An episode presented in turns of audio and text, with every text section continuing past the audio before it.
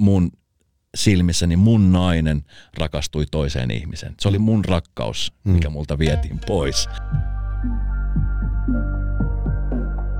Aki Linnanahde Talk Show.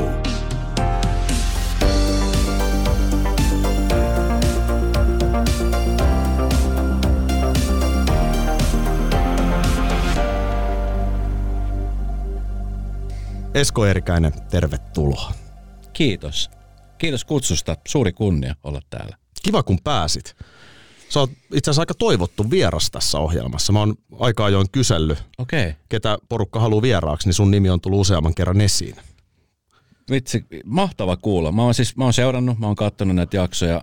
Mä dikkaan tästä ohjelmasta tosi paljon ja nyt varsinkin kun se pystyy katsomaan myöskin, niin se saa niinku ihan, ihan niinku eri. Mutta kiva kuulla, että on toivottu. En tiedä miksi, mutta... Ehkä se selvii tämän seuraavan Kyllä. tunnin aikana.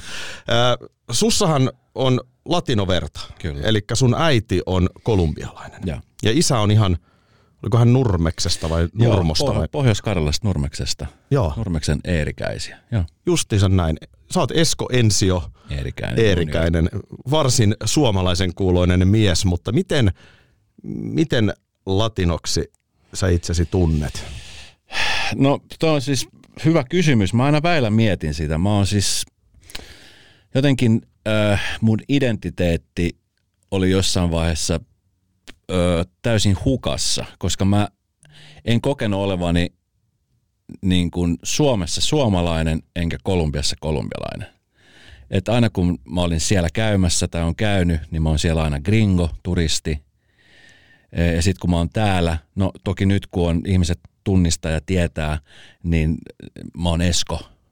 Mutta tota, ennen sitä julkisuuden tuloa ja julkisuudessa olemista, niin, niin kyllä mä niin kuin, öö, kyllä koulussa ja sitten jossain työpaikossa, niin kyllä se ulkomaalaisuustausta siellä niin kuin tuli vahvasti esiin. Että sitten mä en kokenut olevani suomalainen. Mm. Plus sitten se, että öö, no ehkä mun temperamentti on semmoinen tulinen, mutta kyllä mä tunnen paljon suomalaisia, joilla on ihan samanlainen temperamentti, mutta että niin kuin, kyllä mä sitten aina kun mä oon Suomessa ja on ollut pitkään poissa, jos on ollut jossain reissussa, niin kyllä mä niin kuin, musta ihana tulla kotiin ja silloin mä koen olevani tosi suomalainen. Mutta sitten kun mä oon siellä Kolumbiassa mun sukulaisten luona, niin kyllä siellä se, se, se Esko, joka kasvoi siellä kymmeneksi vuoteeksi asti, niin sitten se jotenkin siellä tulee vahvasti esiin. Että sitten se, se kieli Espanja muuttuu taas semmoiseksi, että ei tarvitse hirveästi ajatella sanoja ja, ja muuta, niin se on semmoinen, se on vahva miksaus, Joo. jota mä edelleenkin niin kuin joudun vähän miettimään, että kumpaa mä nyt sitten oon. Niin, eli tänä päivänäkin edelleen sä jotenkin tasapainoilet siinä. Kyllä. Nuorien maailma on niinku raaka. Et nyt aikuisten maailmassa se on varmaan ihan se ja sama, mm. kuka sä olet tai miltä sä näytät tai miten, miten käyttäydyt. Mutta niinku nuorempanahan siitä voi tulla niinku just tästä ulkomaalaisesta taustasta, ikäviäkin juttuja. Onko sulla mitään sellaisia, että, että sä oot joutunut tällaisiin tilanteisiin? No mulla ei oikeastaan niin kuin ole sellaisia. Jotain yksittäisiä tosi vähän mulla on, mutta silloin kun mä muutin Suomeen 84, niin, tota, niin ensinnäkin mä olin se meidän koulun ainoa ulkomaalainen oppilas. Helppo uskoa. Mikä koulu se oli siis? Se oli Perkkaanpuiston koulu. Se Missä? oli semmoinen, se oli Espoossa Leppävaarassa. Joo. Se, on semmoinen vaja, se oli silloin semmoinen vajaa parin sadan se oli pieni, mutta silti suhteellisen iso. Se oli se Perkkaan alueen semmoinen oma koulu. Niin mä olin ainoa ulkomaalainen. Mä olin semmoinen nähtävyys. Mä olin semmoinen erikoisuus. Mä olin semmoinen, joka kiinnosti tosi paljon tyttöjen keskuudessa. Tiedätkö, semmoinen tummatukkainen, kiharatukkainen poika kun tulee, niin se oli vähän niin kuin, tiedätkö, hienoa. Ja sitten jätkien mielestä oli tosi hienoa. Et, niin mä en niin kuin koulussa oikein koskaan kokenut mitään sellaista niin kuin rasismia. Että sitten niin kuin ehkä – ehkä sitten jossain, niin kun, sit kun alkoi tulla vähän enemmän ikää ja sitten oli jossain niin kun niissä jengeissä, mitä, missä silloin pyörii, kun oli ulkomaan, niin sitten ehkä silloin vähän niin kuin pelleiltiin ja, ja tehtiin semmoista niin kuin pilaa, mutta se ei ollut semmoista, niin kuin, semmoista niin kuin huonon tahtoista pilaa. Et se niin. ehkä enemmän semmoista, niin kuin, että no niin, sieltä se meidän ulkomainen tulee, vähän niin kuin puolivitsillä. Mutta kun mäkin aika nopeasti opin siis suomen kielen ja sitten aika nopeasti integroidun niin kuin Suomeen ja Suomen niin kuin mentaliteettiin, niin niin se oli, että ainoa mikä niin kuin ehkä mua erotti oli se tumma kihara pitkä tukka.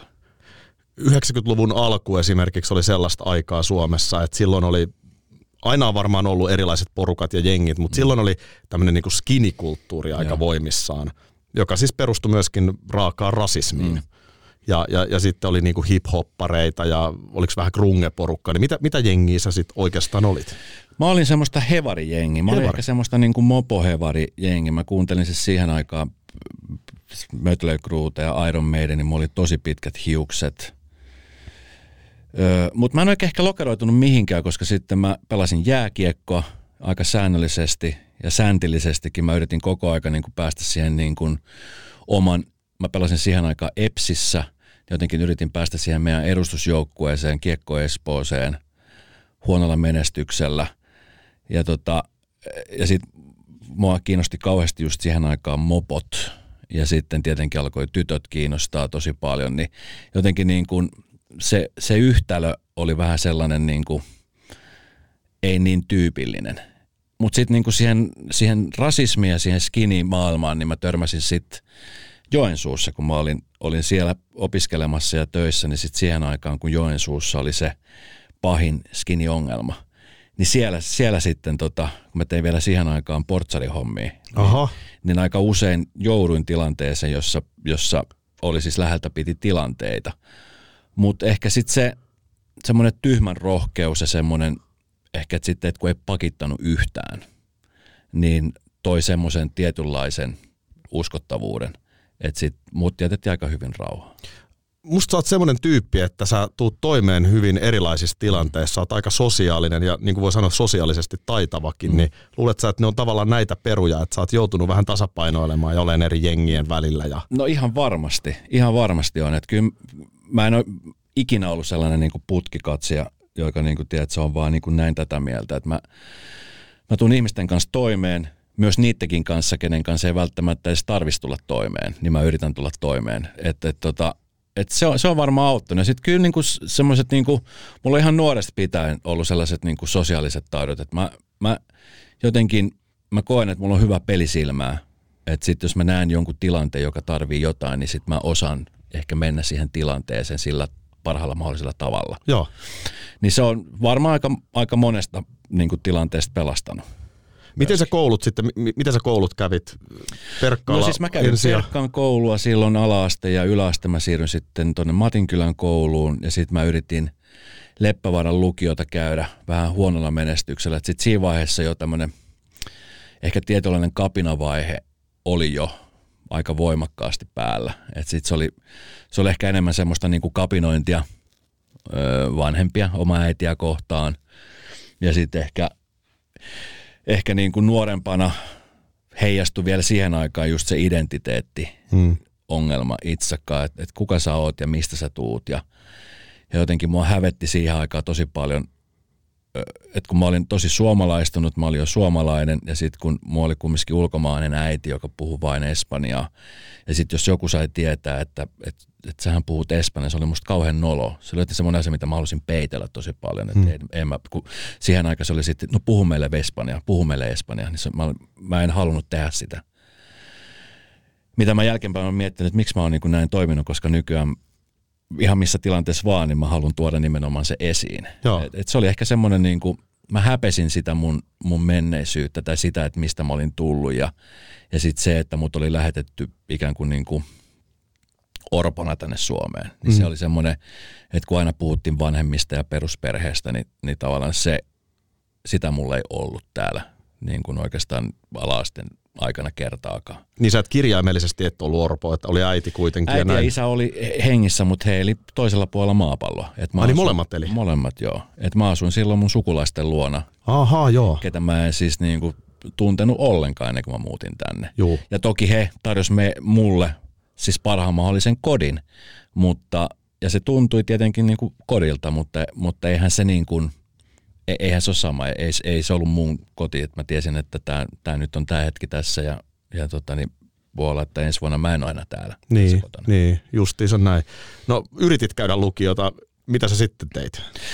No aika nopeasti mä tajusin, että, että tota, niin, asuminen mun äidin kanssa ei vaan niin kuin ole, ole se juttu, että mä en, mä en, mä en pystynyt olla kotona. Mä rupesin olla aika pois koulusta. Sitten, öö, mä hommasin jotain hanttihommia, rupesin tienaa omaa rahaa. Ja ehkä sitten sitä kautta mä tajusin, että okei, tienaamalla rahaa sä saat ostettu itsellesi asioita, jotka takaa sulle semmoisen ikään kuin, niin kuin aikuisen statuksen ja, ja sä pärjät omillas ja, ja ehkä sitten jo 16-17-vuotiaana mä, mä niin kuin tein enemmän sitä. Sitten mä muutin aika nopeasti omilleni. Yhden kaverin kanssa muutettiin aika kimppaan ja, ja sitten tota, sit mä tein kaiken näköistä niin kuin, mä olin ravintolassa töissä, mä olin ruokaravintolassa töissä, mä valmensin jääkiekko junioreita. Öö, teen puhelinmyyntihommia. Mä teen siis ihan, ihan kaikkea, mistä vaan niin kuin ikään kuin sai palkkaa, jolla mä sitten pärjäilin melko hyvin, kunnes mä sitten rakastuin tulisesti eräseen joensuulaisen tyttöön ja sitten sit mä muutin Joensuuhun hänen, Okei. hänen takia. Se vei sinne. Tässä on ehkä hyvä esimerkki, että sitä pääomaa, ja nyt puhun henkisestä pääomasta, mm. sivistystä ja tällaista, niin sitä voi kerätä myös muualta kuin koulun penkiltä. Eli kaikki toi, mm. mitä sä olet työssäsi tehnyt ja kohdannut, niin varmaan on yksi syy siitä, siihen, että miksi sä oot yksi Suomen suosituimpia radiojuontajia nykyään. Eli, eli siinä on paljon sellaista, mitä sä voit ehkä ammentaa. Niin, tämä on, tää on just se, mä uskon siis vahvasti karmaan ja mä toivon, että mun tytär ei ikinä valitsisi tätä tietä, koska tämä ei todellakaan ollut kyllä helpoin mahdollinen. Niin. En mä tiedä, olisinko mä päätynyt tekemään radiota tai ylipäänsä media-alalle jos olisin käynyt vaikka lukiot loppuun ja sitten olisin vielä mennyt johonkin valmistavan ammattiin. Mm. Mutta tota, mut tämä oli se mun polku. Että kyllä mä silloin niin kun, sit jossain vaiheessa parikymppisenä, 25-26-vuotiaana mä rupesin miettimään, että vitsi, että teekö mä oikein valinnan. Et sitten kun kumminkin sit siihen aikaan – varsinkin se koulu, koulukäynti ja lukion käynti oli tosi olennainen osa. Esimerkiksi kun menit työhaastatteluihin, niin se oli tosi tärkeää. Se on totta. Sitä arvostettiin sitä ennen arvostettiin enemmän. tosi paljon. Jotenkin mä ajattelin, okay, että kun mulla ei ole sitä, niin tarkoittaako tämä sitä, että mä joudun tekemään loppuelämäni hanttihommia. Hmm. Tiedätkö, että et, et siihen aikaan yrittäjyys ei niin kuin mun päässä ollut mitenkään sellainen asia, että, että mä aina jotenkin mietin automaattisesti, että mä menen jollekin töihin. Joo. Ja tota, sitten mietin, että vitsi, että tätäkö se tulee sitten olemaan niin kuin eläkkeelle pääsyä asti. Et, et, et sit, kyllä se niinku pelotti ja hirvitti tosi paljon. Mä, mähän tein siis nelisen vuotta ö, hoitajan hommi. Mä hoidin kehitysvammaisia tuolla Honkalammen keskuslaitoksella. Ja tota, silloin tajusin, että hoitajan työ ei ole mua varten, varsinkaan kehitysvammaisten hoitajatyö, joka on todella raskasta ja ihan helvetin huonosti palkattua hommaa että välillä itseäkin hävettää, kun sä teet jonkun kaupallisen yhteistyön ja sä saatat saada siitä enemmän kuin jonkun hoitajan kuukausipalkkaa. Mm-hmm. Et se on, se on väillä niin kuin, ne on mm. sellaisia asioita, mitä niin kuin edelleen pohdin ja mietin, mutta, mutta sitten silloin mä tajusin, että okei, hoitajan homma on mun työtä. Sitten mä rupesin tekemään äh, tämmöisiä niin kuin turva hommia. Sitten mä mietin, että okei, että musta tulee seuraava Kevin Costner, Bodyguard. Mutta sitten mä tajusin, että miksi mä halusin menettää henkeni jonkun toisen puolesta, joka ei ole mun perhe että niin. ei mitään järkeä. Niin. Niin sit, si, siinä oli niinku, mulla oli tosi pitkään semmoinen niinku etsikkoaika ja semmoinen niinku, todella semmoinen niinku rauhaton, että mä en oikein tiennyt, että kuka mä oon ja mitä mä haluan tehdä. Toi on musta hieno reitti. Mä oon itse käynyt sen lukion, mutta mm. paljon meissä on samaa siinä, että mäkin oon tehnyt tosi erilaisia töitä. Ja, ja tavallaan sen kautta sitten koen, että on ehkä työssäni tässä työssäkin parempi, mm. kun ymmärrän asioita ja ehkä osaan suhteutua asioihin eri tavalla. Mutta sitten tullaan siihen hetkeen, että, että jossain hetkessä susta tuli julkisuuden henkilö. Joo. Miten se niin kuin tapahtui? No se tapahtui, se tapahtui kyllä täysin vahingossa. Se tapahtui vielä niin kuin eräänlaisen verolyönnin seurauksena silloin aikoina. Mä siis tota, niin Joensuussa silloin asuin ja tuota, mä oli tämmöinen kaveriporukka, tämmöinen portsariporukka, missä me tehtiin monta vuotta ovihommia paikallisessa yökerhossa ja sitten tota, sitten siihen aikaan, se oli uuden vuoden tienolla, kun me tehtiin tämmöinen, niin kuin, me tehtiin aina toisellemme uuden vuoden lupauksia, mitkä piti pitää. Joku lopetti röökin polto, joku lopetti alkoholin käytön, joku alkoi treenaa kovaa. Ja sitten siihen aikaan telkkarissa pyöri mainos, että tota, niin vuodenmieskisat järjestetään. Ja sitten mä löin vetämään, että hei, mä löin vetämään, että mä menen noihin kisoihin, että mä menen tonne ja pärjään tuolla. Oliko se tämä Mr. Finland? Se oli, se, ollut, se oli vuoden mies. Vuoden mies. Joo. Ja tota, sitten mä löin veto siitä ja sitten mä rupesin treenaamaan itteni semmoisen niin kuin, niin kuin laiha kuntoon, tiedätkö, että mä olin semmoinen malli, mm. semmoinen 80-kilonen. Ja tota, niin sitten mä kävin jossain karstakilpailussa ja, ja sitten mä pääsin niistä läpi ja siinähän siis piti kävellä ja tiedätkö, se uimapuku, semmoinen, tiedätkö, vähän niin kuin miesten missikisa. Mm. Sitten mä silloin mietin, että ei hitto, että sitten mä vielä sanon kaverille, että voiko tämän peruta. Ja sanoin, että ei, kun sä oot luvannut, että sä meet, niin sä meet. Ja tota, sitten mä pääsin semifinaaliin ja sitten semifinaalissa mä pääsin finaaliin. Ja mä olin ihan varma, että mä en tule pääse. Mä jotenkin niin kuin vähän vitsilläkin vedin ne jutut. Ja mä ajattelin, että en, en mä niin kuin. Ja sitten se finaali järjestettiin hotelli Hesperiassa Helsingissä ja se kuvattiin Maikkarille. Aha. Et se oli tämmöinen, Mikä niin kuin, vuosi on ollut? Se oli 98. Okei. Okay.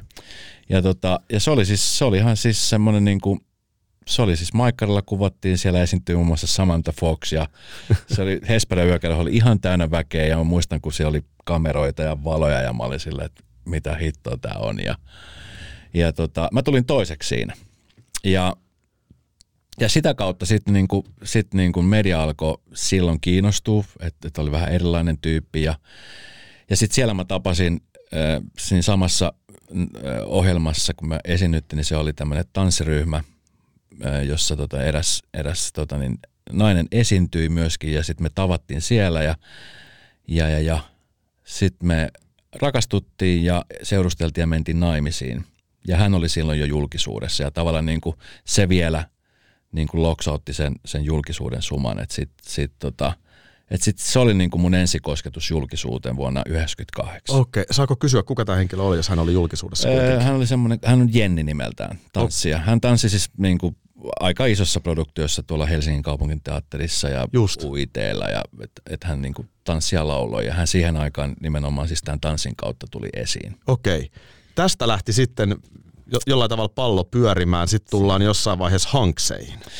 Joo, Jennin kanssa me oltiin naimisissa ja sille tasaisin väliajoin oltiin jossain aina jossain, tiedätkö, Anna-lehden palstalla jossain, että siellä he olivat jossain kesäjuhlista jotain. Ja, mutta sitten me erottiin Jennin kanssa 2003, 2000, joo 2002-2003 ja silloin sitten hanksit tuli. Sitten mä asun silloin jo Helsingin keskustassa ja ja sitten tota, mä tunsin silloin jo entuudestaan ää, Jukin ja, ja Tommin muistaakseni. Ja sitten he sanoivat, että hei, että tota, meillä on tämmöinen Chippendales-ryhmä, että me tarvitaan sinne jätkiä, että sä vaikutat hyvältä tyypiltä, että haluaisit lähteä messiin. Ja sähän lähit. Mä ajattelin, että vitsi, että tämähän on niinku siisti juttu, Chippendales, että todellakin lähden. Ja, ja sitten tota, sit mä lähin, mä treenasin sitä showta varmaan puolisen vuotta, kahdeksan kuukautta ja sitten saman tien keikoille. Ja, ja sitten siitä tuli tavallaan sit se, niinku se toinen vaihe, sit julk, että sitten sit sen jälkeen niinku hankseja ruvettiin noteeraamaan. Ja oikeastaan niinku vuodesta 2002-2003, niin sitten sit se niinku tavallaan se semmoinen niinku julkisuuden, tai media alkoi kiinnostumaan enemmän. Joo. Ja sitten totta kai sit sen jälkeen 2005, kun mä tapasin Marttiina, niin sitten se oli se, mikä tavallaan sitten teki siitä isomman ja ja sitten, sitten mua vietiin kuin pässiä narusta. Ja Marttinahan oli tohon aikaan todellinen kohujulkis. Martin oli siihen aikaan tosi kohujulkis. Että Martina oli just ollut se, se, se Jeremenko tapaus siinä alla.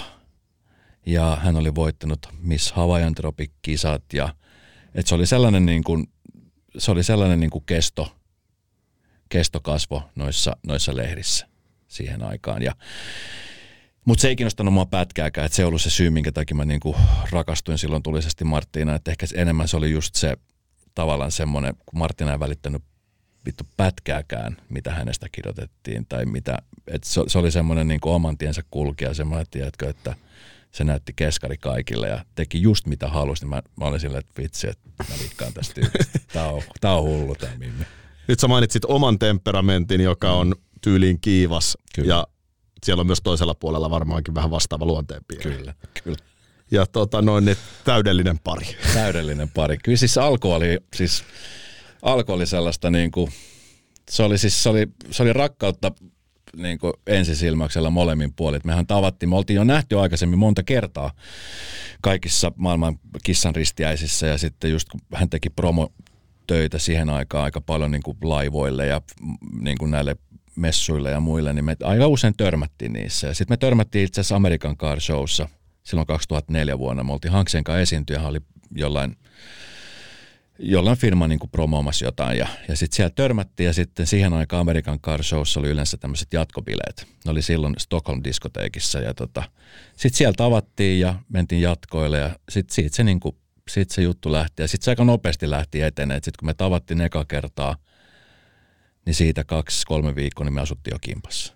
Ja kautta aikojen media on ollut nimenomaan kiinnostunut siitä, jos kaksi julkista mm. lyö niin kuin lusikat yhteen ja Kyllä. syntyy parisuhde. Ja, ja sittenhän se tavallaan niin kuin on ruokkiva mekanismi, että sitten mm. tavallaan sit vielä se julkisuus molempien kohdalla Joo. Ja sit räjähti siihen, ihan käsiin. Joo, ja sitten siihen aikaan, kun sanotaan, että sitä some ei ollut, niin tota, tavallaan, että sitten kun sä olit, sä olit niin kuin lehdissä ja ei ollut, ei ollut netti-tv eikä mitään tällaista. Se oli niin kuin ihan printtilehti tai, tai sitten tota, tai sitten se oli telkkaria.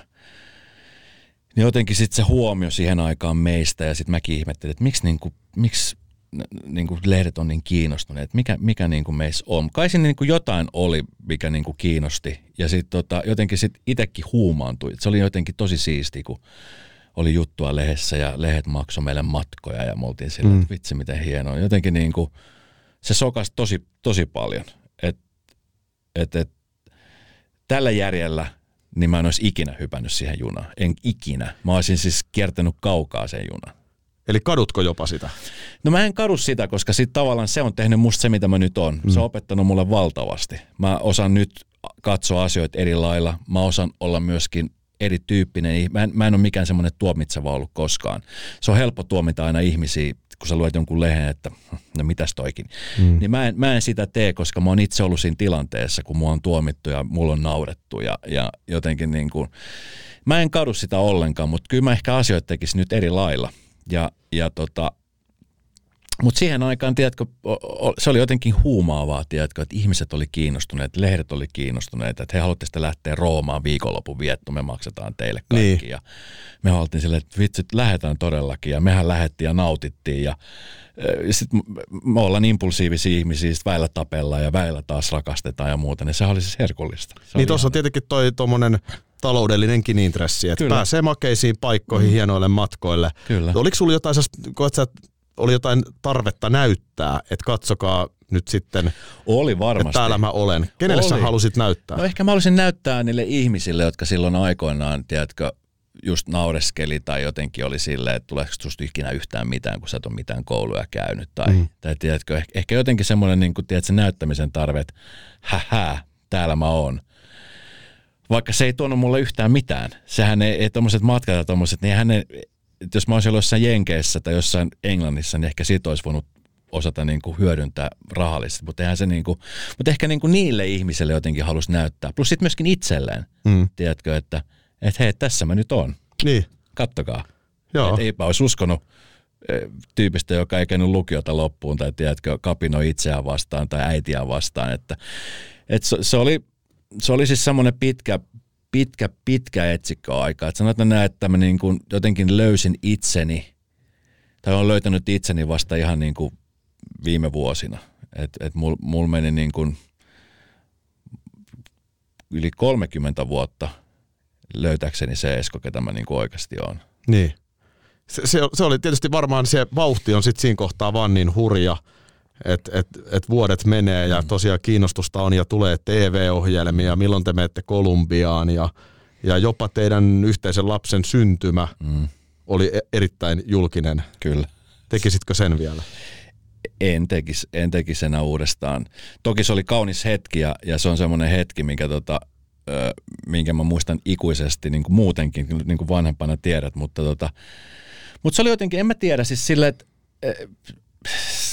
sekin kuvattiin kumminkin se, kun Martina ja Esko vauvakuumet kuvattiin, niin sekin kuvattiin kumminkin niin kuin sillä hienotunteisuudella, että siinä oli Joonas Hytönen oli meidän niin kuin vastaava tuottaja ja, ja Joonaks mä niin kuin on saanut aina, että Joonas teki sen homman helvetin hyvin, että et, et siinä ei ollut mitään sellaista niin kuin, siinä ei ollut mitään semmoista niin kuin, että herkuteltiin jollain asioilla, vaan siinä seurattiin pariskunta, joka on julkisuudessa – joka on aivan hukassa itse kanssa ja jotka yhtäkkiä saa lapsen. Joo. Niin tavallaan se, se matkahan on tosi mielenkiintoinen ja ne, nehän edelleenkin tämmöiset sarjat vetää yleisöä. Että ihmiset haluaa katsoa, mitä ihmiselle tapahtuu. Kyllä. Ja sitten se tavallaan se meidän niin kuin Viken syntymä, niin siinähän mä, joo, mä oon siinä synnytyshuoneessa, mutta sitähän ei kuvattu, vaan siinä kuuluu vaan niitä ääniä, kun Vikke syntyy ja sitten se itkee ja sitten me itketään ja sitten Vikke pestään. Ja, ja se on yksi, siis se on maailman kaunein hetki, että, että musta, se on, musta se on ihanaa, mutta, mutta, tota, mutta olisiko kaikkea ollut niin, tai olisiko kaikki halunnut tehdä niin julkisesti, niin ei. Niin. Harva meistä on tavallaan julkis syntyessään. Mm mutta tavallaan Vikestähän tietyllä Kyllä. tapaa se tuli, että se tavallaan julkisuuden tuli verho heti. avautuu mm, heti. Kyllä. Oletko hänen kanssa nyt, kun hän on teini-ikäinen jo, niin oletko puhunut tästä, mitä hän ajattelee sun ja äidin Marttiinan julkisuudesta ja toisaalta siitä omasta?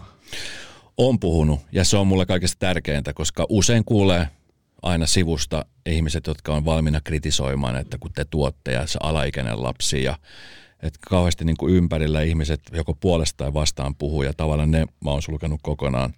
Että se on musta tärkeä, mitä mä oon mieltä, mitä Victoria on mieltä, mitä Martina on mieltä, mitä mun äiti on mieltä tai mitä Martina näet. Että tavallaan semmoinen lähipiiri. Kyllä me ollaan puhuttu Viken kanssa tästä ja, ja no Victoria on, on tottunut siihen, että me vanhemmat ollaan esillä työmme puolesta. Että hänelle se ei ole mikään semmoinen, että isi on telkkarissa. Et esimerkiksi silloin, kun mä olin Masked Singerissä, niin ei sitä kiinnostanut yhtään. Tai kun mä olin viidakossa, niin kaikki muut oli silleen, että sun isi söi siellä torakoita, niin se oli silleen, että aja. Että ei se tavallaan se, hän on niin sisällä siinä, että hän ei, hän ei niin kuin sitä jotenkin ihmettele. Mm. Tai se, että äiti on gladiaattoreissa tai äiti ui viisi kilsaa ja se juoksee heti perään maratonin. Ja, niin kun hän elää sitä maailmaa koko aika siinä, se tavallaan, että se, hänen maailmansa ei ole vaan niin kuin sitä, että ne vanhemmat, vaan he tietävät, että mitä, että mitä kaikkia uhrauksia vanhemmat on myöskin joutunut tekemään sen homman eteen. Kyllä. Ja sitten se, että, että Victoria on julkisuudessa, niin jotenkin se, me ollaan, me ollaan oltu tosi varovaisia varsinkin nyt, kun yläaste on alkanut ja, ja me tiedetään ja tiedostan, että mitä se saattaa pahimmillaan tuoda. Just luin uutisen hetki tai vähän aikaa sitten edesmennestä Vesamatti Loidista, jonka Joonas poika, ketä mä tunsin tosi hyvin, rauha hänen sielulleen, niin hän joutui siis koulukiusatuksi loirisukunimen takia. Jep. Ja mä kävin nyt tilanteen, jossa mun tyttären sukunimi on Eerikäinen ja häneltä kysyttiin, että onko sun isi Esko Eerikäinen? Joo. Ja mulla oli heti, että ai saatana. Hmm. Mutta, tota, mutta se oli onneksi hyvä tilanne tässä, tässä hetkessä, mutta kyllä, mä, kyllä me ollaan niin tosi varovaisia. Toki nyt me ei voida muuta tehdä kuin tiedätkö, vaan seurata ja katsoa ja kannustaa ja tukea, jos tulee joku tilanne, koska me ollaan oltu, herra Jumalan, no niin kauan julkisuudessa, että me ei enää vaan voida poistua sieltä, että se on mahdotonta. Mutta, tota, mutta ollaan me puhuttu ja, ja mä toivon, että niin kuin myöskin ehkä se, se tuo, kun monia ihmisiä kauhistuttaa se, että kun teidän lapsi on julkisuudessa ja hän on mun lapsi, hän on iso osa minua ja mun työ on, on valitettavasti julkinen ja se on osa mua tosi vahvasti. Mä puhun radiossa tosi avoimesti mun asioista, tavallaan isänä olemisesta ja kaikista näistä asioista, niin, niin jotenkin se olisi musta hassua nyt tässä vaiheessa alkaa sitten piilottaa, että minä en näytä enää, minä en puhu enää tyttärestä, koska, tota, koska se ei olisi minä. Mm. Mutta toki on sellaisia tilanteita, että, että mä kysyn Vikeltä, että hei, voidaanko me tehdä tämmöinen yhdessä. Jos sanoo, että ei käy, niin sitten se ei käy. Mm. Sitten totta kai kuunnellaan ja kunnioitetaan, mutta, mutta se on semmoinen niin asia, mistä me keskustellaan, mistä me ollaan koko aika herkillä. Nyt kun kuuntelit on sun tarinan siitä, miten sä tulit Suomeen ja vanhemmat jäi sinne Kolumbiaan, mm. niin se on varmaankin vaikuttanut aika vahvasti myös siihen, millainen isä sä haluat olla Vikellä.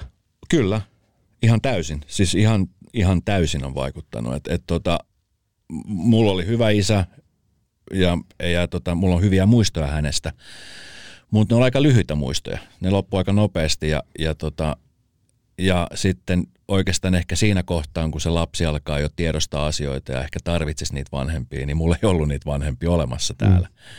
Että mä joudun sitten olemaan riippuvainen vierasta ihmisistä ja ehkä hakemaan ö, semmoista niin kuin isähahmo tai äitihahmo niin kuin mulle vierasta ihmisistä ja sitten ehkä jostain niin kuin ystävistä tai, tai sitten mä joudun itse opettelemaan asioita niin kuin aika junnuna. Niin kyllä se on, se on niin kuin, ja varsinkin silloin erovaiheessa, kun me erottiin Marttiinasta, niin mullahan tuli hirveän paniikki, että apua, että, että Vikki oli siihen aikaan vajaa vuoden ikäinen, 11 kuukautta. Niin mulla oli heti pelko, että mun äiti oli silleen, että joo, että ethän se nyt lapsen kautta pärjäämään, että se on niin pieni. Ja, ja tiedätkö, että jo, jo himas tuli tällaiset niin kuin, Niin. niin kuin jutut. Mä olin silleen, että no totta helvetissä mä pärjään. Sitten ympärillä ihmiset, että et, et sä tuu saamaan ja et lapsi on aina äidin kanssa ja muuta. Niin mulla tuli hirveän menettämisen pelko. Mä ajattelin, että ei jumakauta, että, että jos mä nyt menetän mun oman lapseni, että mä en halua sitä. Mä, mä en halua olla mikään viikonloppuisä. Että mulla oli heti semmoiset, tiedätkö. Mutta luojan kiitos, kaikki meni hyvin sen suhteen. Ja jotenkin se sai mut rauhoittumaan ja, ja tavallaan se oikeudenmukaisuus, mitä siinä tuli, niin, niin sitten teki musta semmoisen ihmisen kuin mitä mä nyt oon, koska helposti mä olisin voinut katkeroitua, tiedätkö, alkaa vihaamaan yhteiskuntaa, jos tiedät, että se olisi tapahtunut jotain asioita, mitä mä pelkäsin. Että Joo. et mä olisin menettänyt tai jotenkin, että mulla ei ole mitään oikeuksia isänä. Joo. Marttiina tuoreessa kirjassa, joka tänä syksynä ilmestyi, niin hän jotenkin näin sen sanoo, että, että ja aika rehellisestikin myöntää, että hän ei jotenkin ollut valmis siihen elämään, että sä olit enemmän tyyppi, joka Mm. oli enemmän se koti-ihminen. Mm. Ja hänellä oli enemmän ehkä sellainen villisielu Mm. siinä hetkessä. Oliko se näin? Oli, mutta toki me oli kymmenen vuoden ikäero. Et sekin varmasti vaikuttaa. Öö, Marttina täytti nyt 40, mä täytän kohta 50. Me oli kahdeksan, meillä oli kahdeksan vuotta ikäero, niin mä luulen, että sekin vaikuttaa. Plus sitten se, että Martina on ollut aina kauhean semmoinen, niin kuin, tiedätkö, hän on kauhean työkeskeinen. Hänellä on projekteja, mitä hän niin kuin intohimolla vie läpi. Ja totta kai se äitiys niin kuin siinä hetkessä muutti meidän molempien elämän täysin. Mutta sitten taas kun Martin oli taas siinä kunnossa ja siinä tilanteessa, että hän pystyi tekemään töitä, niin hän sitten lähti heti tekemään töitä. Kun mulla oli taas se tilanne, että mä olisin sillä, että ei, kun tämä on nyt se lapsiaika, että mä haluan olla tämän lapsen kanssa. Ja, ja mä oon aina halunnut siis perhettä jotenkin mun päässä mä oon aina visioinut sen, että jos silloin lapsena, kun mä muutin pois ja mä muutan, niin mä mietin aina, että sit kun mä oon isä, sit kun mä oon isä. Jotenkin se isyys oli mulle semmoinen tosi vahva asia. Ja sitten kun se isäksi tuleminen ei ollut ihan niin, että mehän yritettiin vuosia ja Marttina me on tulla raskaaksi ja me oltiin jo menossa niin kuin, öö, lapsettomuushoitoihin ja, ja muuta, niin mietin, että vitsi, että, että voiko käydä näin, että sitten ei tulekaan lapsi. Että se ei ollutkaan mikä itsestäänselvyys. Niin. Ja sitten kun Martina tuli raskaaksi, niin mä olin sillä, että "Aa, vitsi, voiko olla totta? Ja mä muistan, mä olin silloin keikalla, keikkamatkalla. Martina piti mennä lapsettomuushoitoihin, me oltiin jo varattu aikaa. Ja sitten lääkäri sanoi, että joo, että ei sun tarvi. Sitten me oltiin sillä, että miten niin? Sanoi, että kun sä oot raskaana. Sitten molemmat oli sillä, että voiko tämä olla totta. Ja, että tavallaan niin kuin kaikki se, se asia, tai ne, tavallaan niin kuin mä koen sitä, että se oli se, se, niin kuin se työsin ympärillä, mitä tapahtui Viken tulemiseksi. Ja me oltiin jo erottu Martinan kanssa. Ja, ja jotenkin niin kuin mä silti mietin mielessäni, että vitsi, että, että mä haluan luovuttaa, että mä haluan vielä yrittää. Niin. Että jos mä olisin silloin luovuttanut, niin Victoria ei ole olemassakaan. Mä en olisi ollut Martinan kanssa, kun me palattu yhteen. Että, että tavallaan niin kuin kaikki asiat johti siihen, siihen hetkeen, siihen tilanteeseen. Sä niin. kerroit niistä aiemmista naissuhteista. Oliko siellä jo niin kuin ajatuksena, että näiden kanssa perhe perustetaan? Oliko Marttiina ensimmäinen, joka sillä tavalla? Ei, kyllä mulla oli, mulla oli Jennin kanssa myöskin se, se tilanne, että mä, mä halusin perhettä, mä halusin lapsia. Sit, mut niin kuin esimerkiksi Jennin tilanteessa Jenni oli ammattitanssija ja se on raakaa, että sit naisena, jos sä tuut raskaaksi, varsinkin tolmosella alalla, jos sä oot kaksi vuotta poissa, niin Mm. sä oot auttamatta pois pelistä. Ja mä en, halunnut, mä, mä en niin kuin halunnut tehdä sitä Jennelle, koska Jenni oli, se, hänen uransa oli niin kuin nous, nousujohteinen. Hän niin kuin sai hyviä rooleja ja koko aika niin kuin eteni ja eteni ja eteni. Ja se oli siis, mä tajusin täysin sen tilanteen, että mä en, mä en niin kuin missään nimessä ollut mitenkään silleen katkera, että aha, sä valitset työt. Joo. Ja mä ymmärsin sen täysin ja mä ajattelin, että okei. Sitten mä mietin, sitten me puhuttiin siitä asiasta ihan avoimesti ja mä sanoin, että okei, että me ollaan nyt vähän niin kuin eri kartalla, että sä oot ihan selvästi halumassa niin kuin tätä työpuolta, mä haluan enemmän perhepuolta ja siihen saattaa mennä vuosia. Niin ei tuhlata sitten oikeasti toistemme aikaa tämän Joo. suhteen. Ja sitten sen takia me niin kuin erottiin. Me ollaan hänen kanssaan edelleenkin hyviä ystäviä, mutta, mutta sitten niin Martinan kohdalla se jotenkin niin kuin tuli tosi voimakkaasti. Mehän mentiin tosi nopeasti naimisiin ja me muutettiin yhteen. Jotenkin se tuntui niin luontevalta. Että sitten mä ajattelin, että vitsi, että, että miksi ei. Niitä on joskus tosi vaikea selittää, että miksi se sitten jonkun ihmisen kanssa tuntuu niin, Niin. luontevalta. Niin. Et, et, Et jotenkin vaikka Martinan kanssa me oli tosi näpit vastakkain ja me riidettiin tosi pahasti ja me erottiin monta kertaa ja muuta, mutta jotenkin mä mietin, että vitsi, että ehkä varmaan päässäni mietin myöskin niin, että sit, jos me saadaan se perhe, niin sitten tiedätkö, se rauhoittaa meitä molempia. Niin kuin se rauhoittikin hetkeksi. mm, Ja sitten jotenkin siinä, siinä kohtaan tuntui, että okei, nyt, nyt ne palaset alkaa loksahtaa. Niin. Ja sitten kun Vikke syntyi ja me oli tosi harmoninen se meidän, varmaan niin kuin harmonisin vaihe, että Vikki oli jo syntynyt, meitä ei enää pelottanut, jännittänyt sitä, niin kuin, että miten me pärjätään lapsen kanssa ja, ja muuta, niin sitten sit oli niin kuin semmoista ihanaa harmoniaa ja, ja sitten Joonas tarjosi meille toisen tuotantokauden telkkaria ja mä olisin, että okei, tämä menee. Ja, mutta sitten se taas lähti. Sitten se taas, kun se telkkari tuli mukaan, ne painet näyttää sitä elämää, ne painet olla joku tuli mm. taas siihen vahvasti läsnä, niin sitten se, sit se kakku levisi taas. Eli kävi tavallaan vähän sama kuin siinä aiemmassa suhteessa työt. Kyllä. Ja sulla oli vähän erilainen Kyllä. ajatus. No, asioista on nyt sitten jo paljon aikaa, mutta varsin julkinen on sitten tietenkin totta kai myös teidän ero. Mm. Niinhän, se, niinhän se asia menee, että jos on julkinen parisuhde, mm. niin kyllä se sitten on aina julkinen myöskin se ero. Ja, ja tota, mitä sä ajattelet siitä erosta niin kuin tänä päivänä, joka tietysti ajatellaan niin sun kannalta tapahtui varmasti karulla tavalla? No ihan kauheatan se oli. Kyllä mä niin kuin pitkään, pitkään, pitkään joudun keräilemään niin kuin.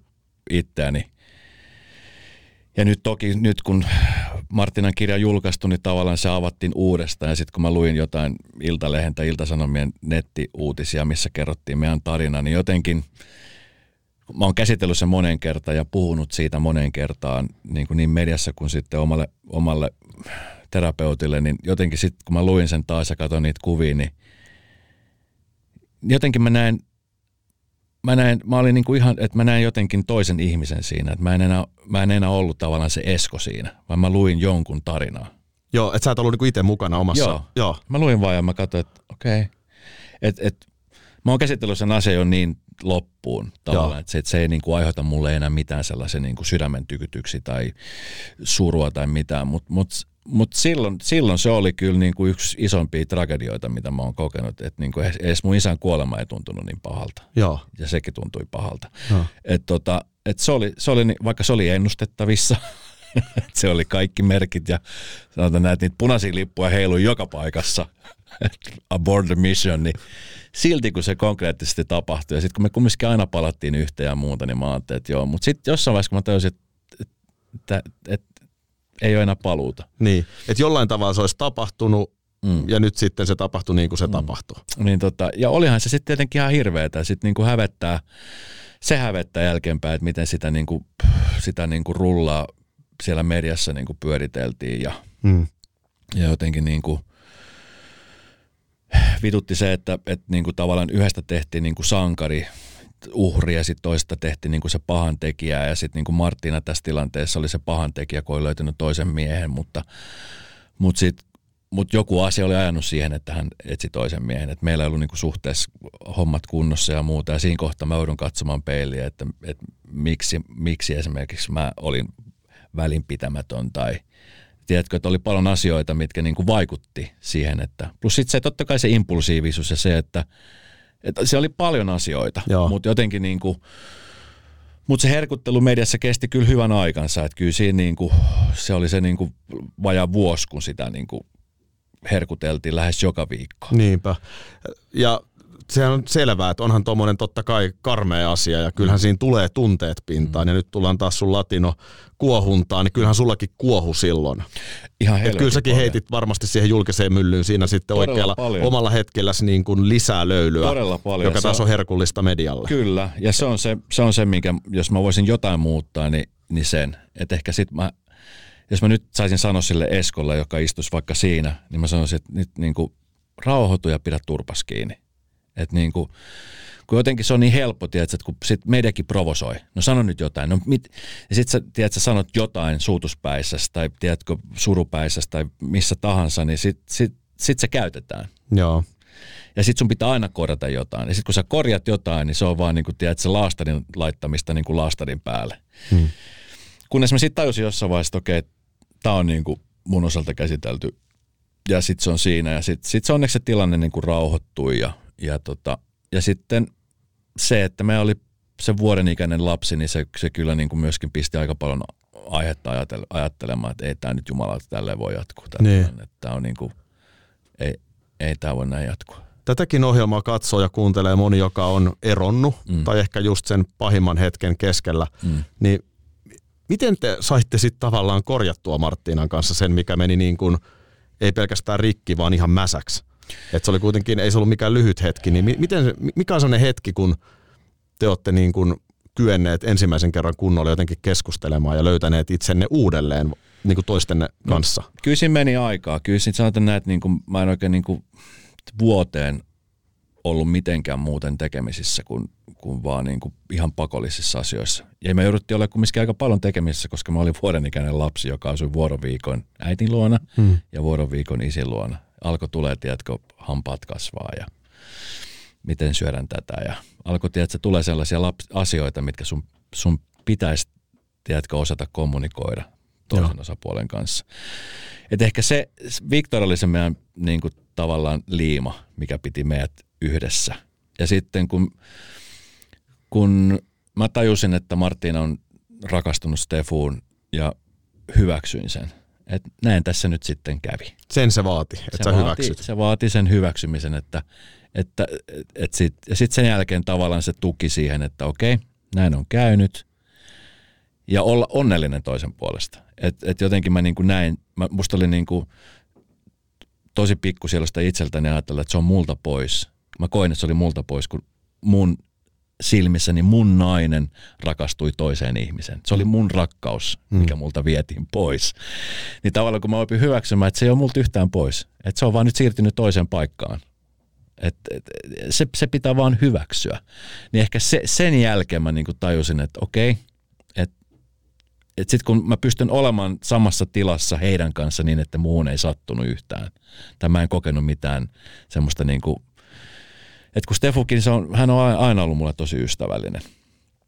Silloinkin joku mä uhittelin, että mä vedän sua turpaan, saatana, kun sä veit mun naisen, niin, niin si, silloinkin hän oli, niin kuin tiedätkö, sille, että hei, et rauhoitu, että niin tota, ja mä, mä, arvostan häntä sen takia. Ja, ja myöskin sen takia, että silloin kun hän oli Martinan kanssa, niin hän oli siellä kotona ja hän oli todella hyvä tyyppi Viken kanssa. Niin, tota, niin, niin, niin se vaatii siis tosi paljon. Se vaatii, niin kuin, tiedätkö, nöyryyttä ja se vaatii niin kuin, pitkään peiliin katsomista. Mutta kaikkea tuohon koskaan pysty. No se on totta, mutta että niin kuin mä sanoin, niin varmaan siis se suurin syy siihen, minkä takia kaikki nämä ylipäänsä lähti, oli Vikke.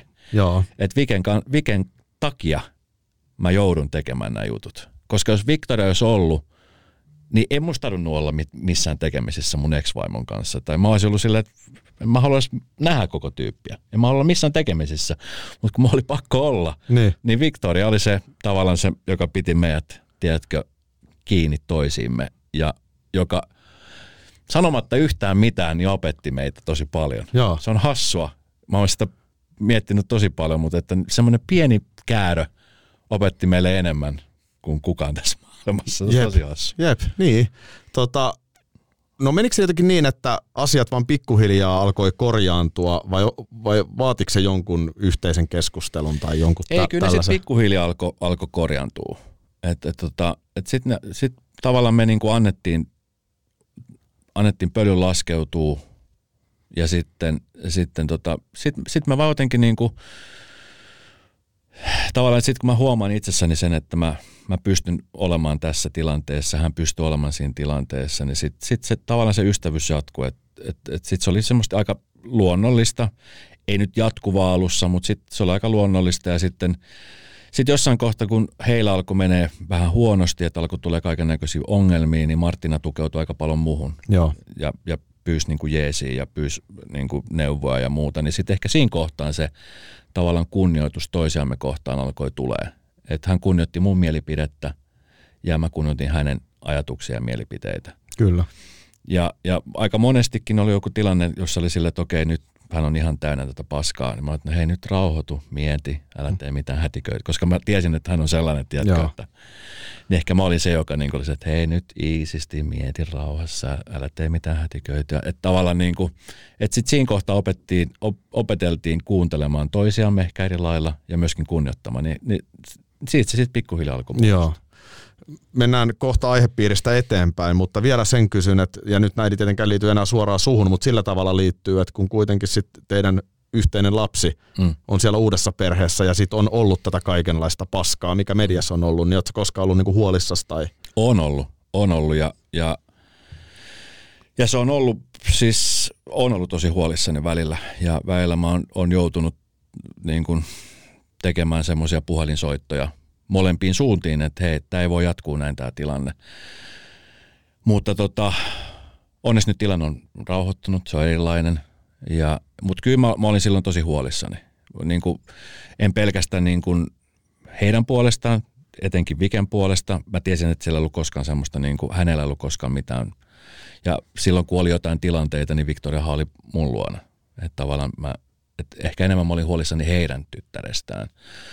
Mutta tota, mun nyt tilanne on, on hyvin siltä osin ja, ja asiat on niin kuin järjestetty. Mutta kyllä mä niin kuin jossain vaiheessa joudun käymään useitakin puheluita niin molempiin osapuolin, että tämä ei ole hyvä juttu. Mm.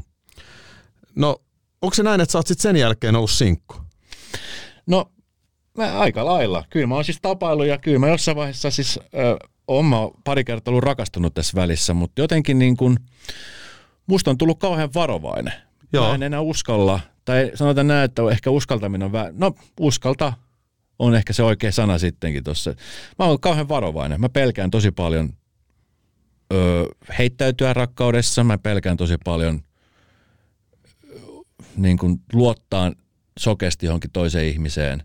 Niin musta on tullut tosi varovainen. Ja se varovaisuus on aiheuttanut sit sen, että, että sitten tavallaan ne isommat askeleet ei ehkä tulekaan otettu. Joo.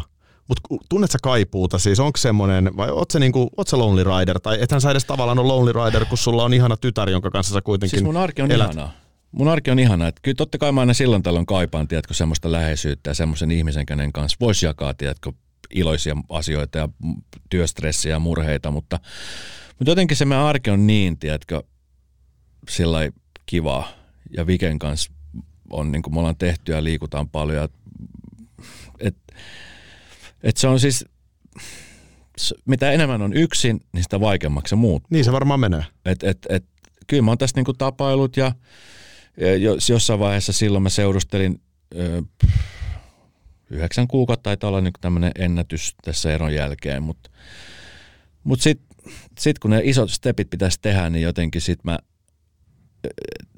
jotenkin se avioero silloin aikana, se oli niin brutaali, että et tota, mä oon niinku, en mä tiedä tyhmä vertaus, mutta jotenkin se, se toimii muuhun tässä tosi hyvin, että jos sä oot tiedät, että sä ollut lento-onnettomuudessa kerran, niin että se mielelläni lähde uudestaan lentämään. Että, että siihen jää semmoinen tietty pelko siitä, että vitsi, mitä jos nyt tulee tiedätkö, taas paha onnettomuus, niin se oli jotenkin niin brutaali ja, ja niin semmoinen, tiedätkö, niin kuin kaikissa niin kuin laajuudessa, niin se oli niin hurja kokemus, että se, se vaikuttaa edelleenkin, vaikka sitä on niin kuin, vaikka mä oon avoin kaikelle ja, ja tiedätkö, mä ihastun tosi helposti ja muuta, mutta sitten joku, joku hittolukko siellä on vieläkin, joka, joka niin kuin jarruttaa. Se on niin kuin ilmiselvää, että lapsi ja lapset on sulle tosi tärkeitä mm. ja, ja mitä mä itse ihailen on se, että miten oot myös tosiaan Marttinen ja Stefun lapsen kanssakin paljon tekemisissä mm. ja satun tietämään, että sekään ei ole kaikille ihan helppoa. Mm. Niin tuleeko koskaan sellaisia fiiliksiä, että olisi kuitenkin vielä niitä pikkusia töpö, töpötyksiä kiva tai vähän vaunu, vaunun kanssa kulkea tuolla? No, Kaipaatko sitä vauva-aikaa koskaan? No siis eilen just katoin, vitsi kun jotenkin musta oli ihana eilen katsomaan, ajoin Espoossa fillarilla Tapiolan puiston ohitse ja se oli semmoinen kolmikymppinen faija semmoisen pienen tyttärensä kanssa, joka söi jätskiä ja mä katsoin sitä hommaa ja mietin, että vitsi, että, että on niin ihana hetki, tiedätkö, kun se lapsi kasvaa niin nopeasti ja jotenkin sä oot silleen, että missä se että nyt Vikki on yläasteella ja se on jo, tiedätkö, teini. Ja, ja sitten mä just kattelin kuvia, kun se meni ekana päivänä kouluun, että se aika meni niin nopeasti, niin sitä muistelen ilolla, mutta taas miettii, että jos, jos se tulisi taas uudestaan, mä en ole koskaan sanonut, että ei koskaan. Että jos oikea ihminen tulee ja, ja tiedätkö, tapahtuu asioita ja rakastuu, niin miksi ei? Mutta tota, mutta se ei ole nyt ollut ajankohtaista, niin se jotenkin se, on, se tuntuu tosi kaukaiselta. Joo. No tullaan vielä näihin uu- nykyaikoihin, radioaikoihin. Mm. Mä haluan ehkä sen niin tässä statementtaa kaikille tämän ohjelman katselijoille ja kuuntelijoille, että se miten sä oot tullut radiomaailmassa niin kuin ihan kirkkaimpaan eturiviin, niin se on hemmetin kova juttu. Kiitos. Ja se on itse asiassa Esko tosi kova juttu ton sun taustan kanssa. Mm. Mutta ylipäätään se, että radioalakin on ala, jossa on tavallaan aika vakiintuneet kanavat ja tyypit ja persoonat ja, ja jotenkin jos mä mietin viimeistä viittä vuotta vaikka radiomarkkinassa, sä oot suunnilleen viisi, kuusi vuotta ollut, kuusi vuotta. Joo, mä niin kuin Radion niin Ovassa. Joo, nyt kuusi vuotta. Joo, sitä ennen teit Voisalla. Joo. Radio ja aikanaan olit jo Janne Katajan kanssa tietysti Suomi-popilla vuoden verran. Mutta tavallaan niin kuin ehkä kuitenkin tämä sitten tämä niin kuin Laajasalo-opiston jälkeinen aika, viimeiset kuusi vuotta on ehkä kuitenkin sit se niin kuin astuminen todellisen ammattilaisen Joo. tavallaan no, saappaisiin. Kyllä. Ne on niin kuin ne, silloin joskus aikoina kun mä aloitin, niin se oli hyvä koulu käydä, Jannen kanssa oli kiva tehdä. Mä opin silloin tosi paljon sekä hyvässä että pahassa radion tekemisessä, että tota, et silloin kun sanottiin, että tuutko Jaajon, Jaajon paikalle tekemään Suomipopin aamua, niin mä olin silleen, että yes, unelmien täyttymys en ollut koskaan silloin, kun ollut Suomen Popin aamu, mutta mä tiesin kyllä, kuka Jaajo on ja tiesin, Joo. että kuinka niin kuin arvostettu ja kova jätkä se on niin kuin tuolla alalla, niin kuin hän on edelleenkin.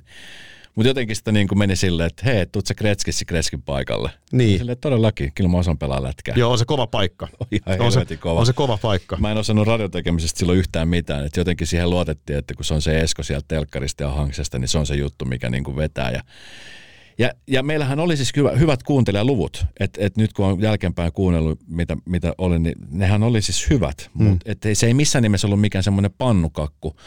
Mutta sitten jotenkin niin media ympärillä sai sen näyttämään kauhean hirveältä, hirvittävältä ja sitten sit totta kai kun sitä vihaa kommenttia tuli silloin tosi paljon, koska jengihän oli silleen, että on pyhä häväistys, että sä tuut niin kuin jaajoksi tuohon jaajon paikalle, että ethän sä ole jaajo. Joo. Ja kun eihän mä tullut jaajoksi, mä tulin eskona mutta se, se jo opetti mulla aika paljon sitä, että kuinka niinku raaka ihmiset on. Joo. Ja sitten se, että kuinka sut teilataan. Sen takia, että sulla on se, sä, sä vaan oot päättänyt jo teilata, että toi on se strippari, toi on paskajätkä, ei anneta sille mahdollisuutta ollenkaan. Joo. Se oli se lähtökohta. Joo. Ja tota, sitten kun se juttu kaatui, niin mähän siis pitkään, kun mä tiesin, että mä, mä, mä opin rakastamaan radiota silloin. Mä ajattelin, että vitsi, tämä on se juttu. Tämä on musta kiva juttu. Mä haluan tässä olla hyvä, mä haluan kehittyä tässä. Ja sitten mä kävin koputtelemassa ovia ja, ja johtajat oli sitä mieltä, että vitsi, että kyllä sä nyt tarvit jotain koulutusta ja jotain kokemusta ja jotain sitä ja tätä. Ja mä olisin, että miten mä saan kokemusta, jos mä en saa mahdollisuutta. Sitten menin Laajasalo opiskelemaan ja sitten mä ajattelin, että okei, nyt mä laitan kaikki munat tähän yhteen koriin ja vedän sen täysiin. Ja, ja sitten sitä kautta jotenkin sitten mä pääsin pikkuhiljaa tekemään asioita, jotka on sitten niin kuin, vaan niin kuin steppi stepiltä. Että mä en ole ikinä suunnitellut mitään sellaista, että okei, nyt mä teen vuoden tätä ja sitten mä teen kaksi vuotta tätä. Vaan mä oon vaan tehnyt sitä mitä mahdollisuutta mulla on annettu, koska niitä mahdollisuuksia ei ollut kovin paljon. Niin. Niitä, oli, niitä oli alussa tasan nolla. Niin. Sitten kun mä teen harjoittelujakson, niin Energyllä mä olin ihan varma, että okei, nyt mä oon tehnyt niin kova duunia täällä. Mä menin aamulla kahdeksalta sinne, seitsemältä sinne ja mä olin niin kuin ilta kahdeksaan siellä painun, että hikihatus hommiin. Mä teen aamulle hommia, keskipäivälle hommia, iltapäivälle hommia, illalle hommia, täysin ilmaiseksi. Tiedät, mä olisin näyttää kaikille, että kattokaa, että mä osaan näitä juttuja. Joo. Ja sitten kun se viimeinen päivä koitti, niin oli silleen, että sori kun me ei voida palkata sua. Meillä ei ole mitään duunia täällä. Mä olin silleen, että vitsi, että ei tämä ole mahdollista. Että mitä mä nyt teen? Ja toi on se raakuus, että kysymyshän ei ole siitä, että hyvä vai ei, että jos ei kerta, kerta kaikkiaan ole. Kyllä. Ja mä, mä, sit mä mietin, että okei, tämä oli niin kuin tässä. Et en, mä en nyt tiedä, mitä, mitä mä voisin tehdä. Joo. Ja sitten Hermanni Seppälä, Jumakauta, jostain kuuli, että mä oon, mä oon ollut siellä harjoittelussa. Hän ei edes tiennyt, että mä oon ollut niin kuin koulussa. Ja sitten hän sanoi mulle, että hei, pistä mulle joku demo tulemaan, että katsotaan. Mä pistin demon, sitten se oli silleen, että ei, kun pistä semmoinen demo, missä sä oikeasti oot niin kuin läsnä. Joo.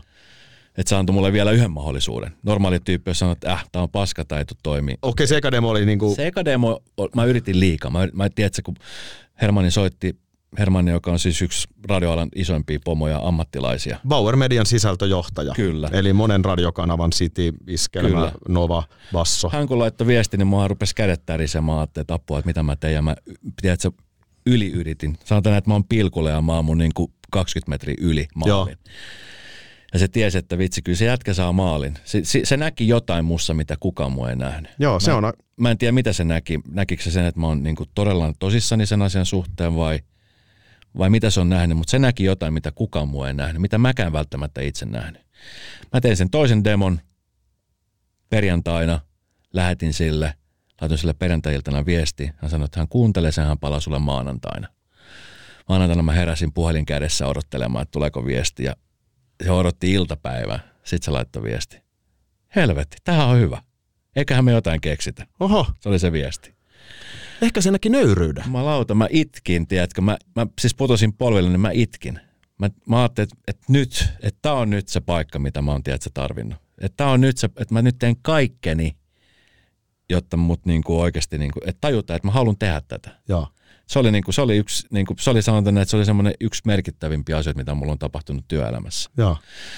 Ja sitten sitä kautta se sitten lähti, että sitten mä rupesin tekemään voisella, mä tein yhden erikoisohjelman ja sitten mä tein iltoja ja sitten mä tein viikonloppuja ja, ja sitten Bauer Media osti Novan ja sitten mä pääsin tekemään Okun kanssa iltoja ja, ja sitten sitä kautta se niinku alkoi tapahtua, mutta et siinäkin vaiheessa vielä ihmiset laittoi viestiä, että on se strippari, että on se Martina Neksä ja, Joo. ja alan ihmiset oli vähän silleen, että äh, on se Esko ja ja sitten surullisten sattumien kautta öö, Novan yksi pitkäaikaisempi rakastetumpi ihmisiä, Sari Seppälä, sairastui vakavasti ja mulle kerrottiin, että tilanne on tosi paha ja että nyt katsotaan, että mitä siinä tapahtuu, että voisi se tulla niin kuin siksi aikaa tekee keskipäivä, joka oli siis ihan hervottoman suosittu Sarin ansiota.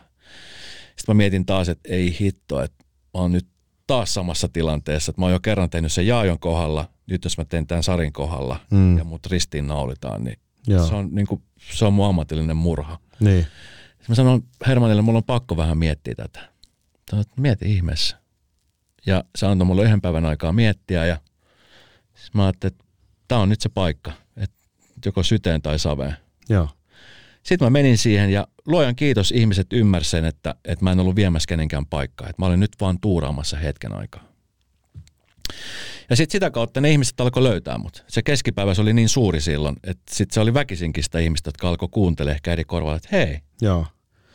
Ja mä- tunnustan, kun mä oon sitten taas radioalalla ollut yli 20 vuotta, mm, niin kyllä mä tunnustan, että kyllä mäkin mietin jossain vaiheessa, että, että niinku sinusta radion tekijä. Mm. Mutta sitten mä muistan sellaisen kohtaamisen, sä et varmaan muista, taitaa olla vielä Apollo yökerhossa. Sä olit silloin siellä Voisel töissä ja me tiedettiin toisemme. mm, Olit ehkä jossain mun haastattelussa joskus käynyt, mutta ei oltu siis mitenkään työkavereita. joo, Ja mä muistan silloin, kun mä tulin vaan sanoa sulle, että, että koska sen kuuli heti, kun mä kuulin siellä Voisella, että, että sä kuulostat hyvältä radiossa. joo, Ja, ja, tota, ja silloin mä niinku tajusin, että sen jälkeen mä en ole tavallaan ihmetellyt, että ne paikat on sulle auennut mm, ja sä oot joka kerta pärjännyt. Mutta vielä tuosta demosta mulla tuli mieleen, että mulla on sellainen muistikuva, että sä teit jo demon Radio Rockille. Joskus Joo. 2008-2009, ja nyt varmaan itsekin osaat asialle nauraa, niin mulla on sellainen muistikuva, joku on sanonut, että sä nimenomaan yritit puhua siinä jotenkin kauhean matalalla äänellä. Ja jotenkin Mä niin en kuin, sitä itse muista, miten, minkälainen se on ollut, mutta mä muistan sen. Siis mun rakkausradion on ollut olemassa jo siitä lähtien, kun ö, Kristiina Komulaisen ja Sami Tenkasen Energyn aamushow on ollut ja ö, Henka Hyppösen ja Jenni Pääskysaaren Kissafämän aamuohjelmat on ollut. Se, tavallaan silloin mä opin kuuntelemaan radiota. Ja mä mietin, että vitsi toi on hieno. Toi on siis niin hieno väline, että mä haluan joskus tehdä tota. Siis se oli semmoinen, se, sellainen kaukainen unelma silloin. Ja sitten silloin just kun kuvattiin Martina ja Esko ja kaikkia tällaista, niin mä mietin, että vitsi, että radio, jotenkin se radio oli siinä taustalla. Ja mä muistan, kun mä laitoin silloiselle Radio Rockin päällikölle Sami Tenkaselle, Joo. joka on nykyään meidän toimitusjohtajamme Power Power. Medialla, niin tota, mä laitoin hänelle viestit, että hei, että jos tarvitte hyvää tyyppiä, tiedätkö, niin mä oon käytettävissä. Sitten sanoisin, että aha, mikäs äijä tää tämmönen, että no tuuppas tekee demo rockille. Ja mä muistan, että se oli Heikelä ja Jenni Pääsky, eikö toi Jenni Aleksandrova? Joo. Onko se ollut jotain 2009 tai jotain? Se oli silloin jo, Vikki oli syntymässä sinä Joo. vuonna. Ja tota, mä kävin tekemään, mä en yhtään kyllä muista sitä, Joo. koska sitä ei koskaan perästä kuulunut. Joo. Mutta mä muistan, kun mä kävin siellä tekemässä silloin jo sen demon, että et, et se, on, se on ollut niinku siellä vahva, vahva niinku kyteminen tapahtunut jo, jo silloin. Ja mä muistan sen kyllä tosi paljon, että et jotenkin niinku sen takia nyt kun on ollut tässä ja nyt kun mä teen sun kanssa töitä tai mä teen, tiedätkö, Minna Kuukan kanssa töitä tai mulla on ollut vaikka just Henka Hyppönen haastattelussa. Niin. Se tuntui jotenkin niin, että jotenkin mä oon niinku, mä, kun mä oon tiennyt koko aika sisimmässäni sen, että vähän sama kuin Vilma Murto hyppäsi seivästä ja se näki sen silmistä, että se tiesi, että, että tämä on mun momentumi. Kyllä. Mä, mä, mä hyppään tosta yli. Joo. Mä tiesin silloin jo, kun mä sain sen mahdollisuuden, mä tiesin, että mä, mä, mä tuun pärjää, että mulla ei ollut itsenikaan mitään epäselvyyksiä. Mä Joo. tiesin, että mä oon just se, mikä mä oon. Totta kai mulla meni vähän aikaa löytääkseni se, niin se että et, et, et tavallaan kun mä rupesin olla siellä radiossa, niin alusta tietenkin jännittää kauheasti ja halus antaa tietynlaisen kuvan ja tiedät, halusi olla kauhean niin kuin, että sä et halunnut loukata ketään tai sä haluaisit olla kaikille mieliksi. Mm. Mutta kun mä tajusin, että tämä ei tule toimii näin. Niin. Mä en tule mä en tuu ikinä menestyä, jos mä oon kaikille, tiedät, mielinkin. Et mun pitää olla se minä itse. Mun pitää olla oikeasti ne mun omat mielipiteet ja mun pitää seistä niiden takana. Mun pitää osata ne perustella. Ja radiossahan tarinan kerronta on se juttu, minkä takia ihmiset kuuntelee. Ja sitten kun mä tajusin sen asian, ja sitten se yksin tekeminen oli semmoinen iso asia mulle, että mä joudun opettelemaan tekemään yksin radiota. Että mulla ei ollut ketään siinä studiossa komppaamassa mua tai nauramassa jutulle tai itkemässä, vaan mä olin koko aika kontaktissa yleisön kanssa aika suoraan. Niin se, se niin teki sen, että mä opin löytämään aika nopeasti sen sävelen, miten mä pystyn olemaan radiossa niin, että ihmiset ikään kuin hyväksyvät, että mä oon se niiden päiväkahviseura siinä. Joo.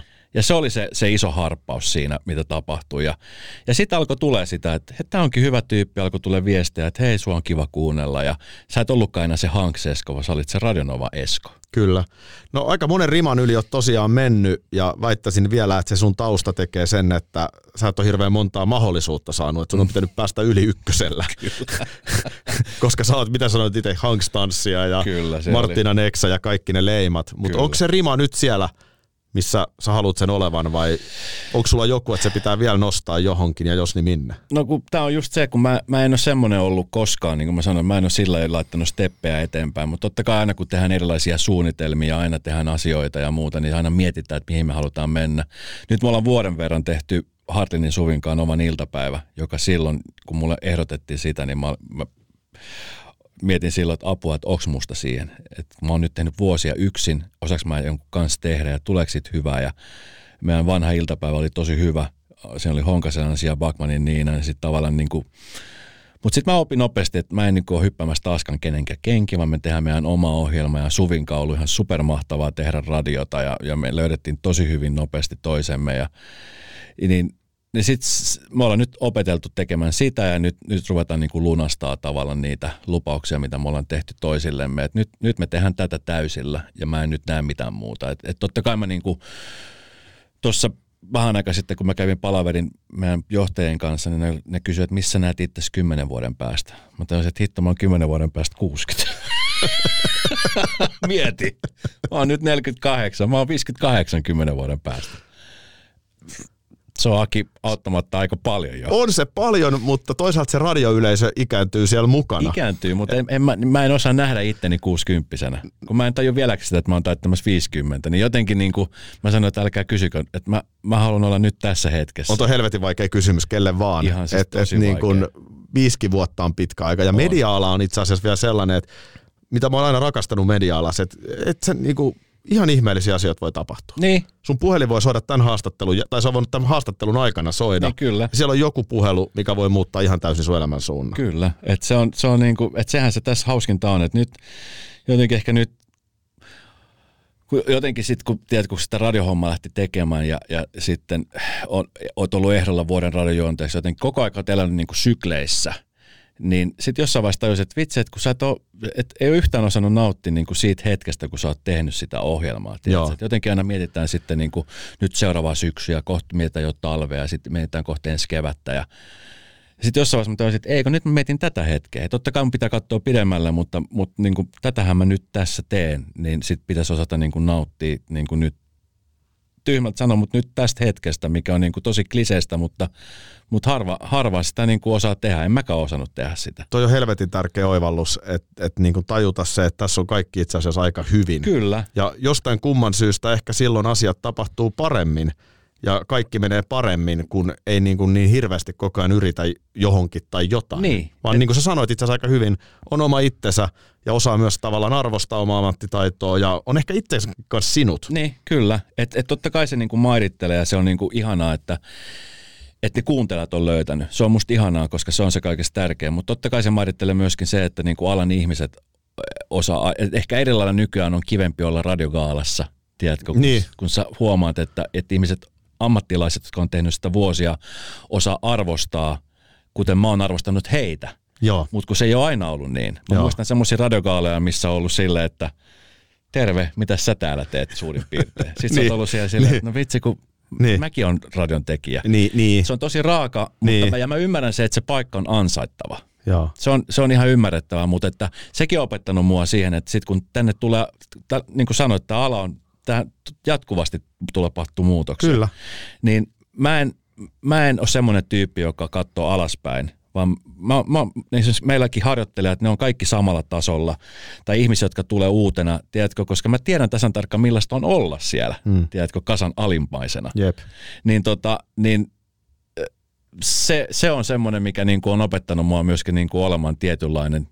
Ja sitten siis, ja sit musta on niin kuin tosi kiva olla. Ja sit mä, mä oon myöskin sellainen, että sit jos mä kuulen jotain hyvää, niin mä osaan myöskin sanoa sille hyvää. Et, et, mulla ei ole vaikeaa sanoa vaikka esimerkiksi tuonne kilpailevalle puolelle, että vitsi, olipas muuten makasti tehty joku juttu. Koska tämä on kumminkin niin pieni ala.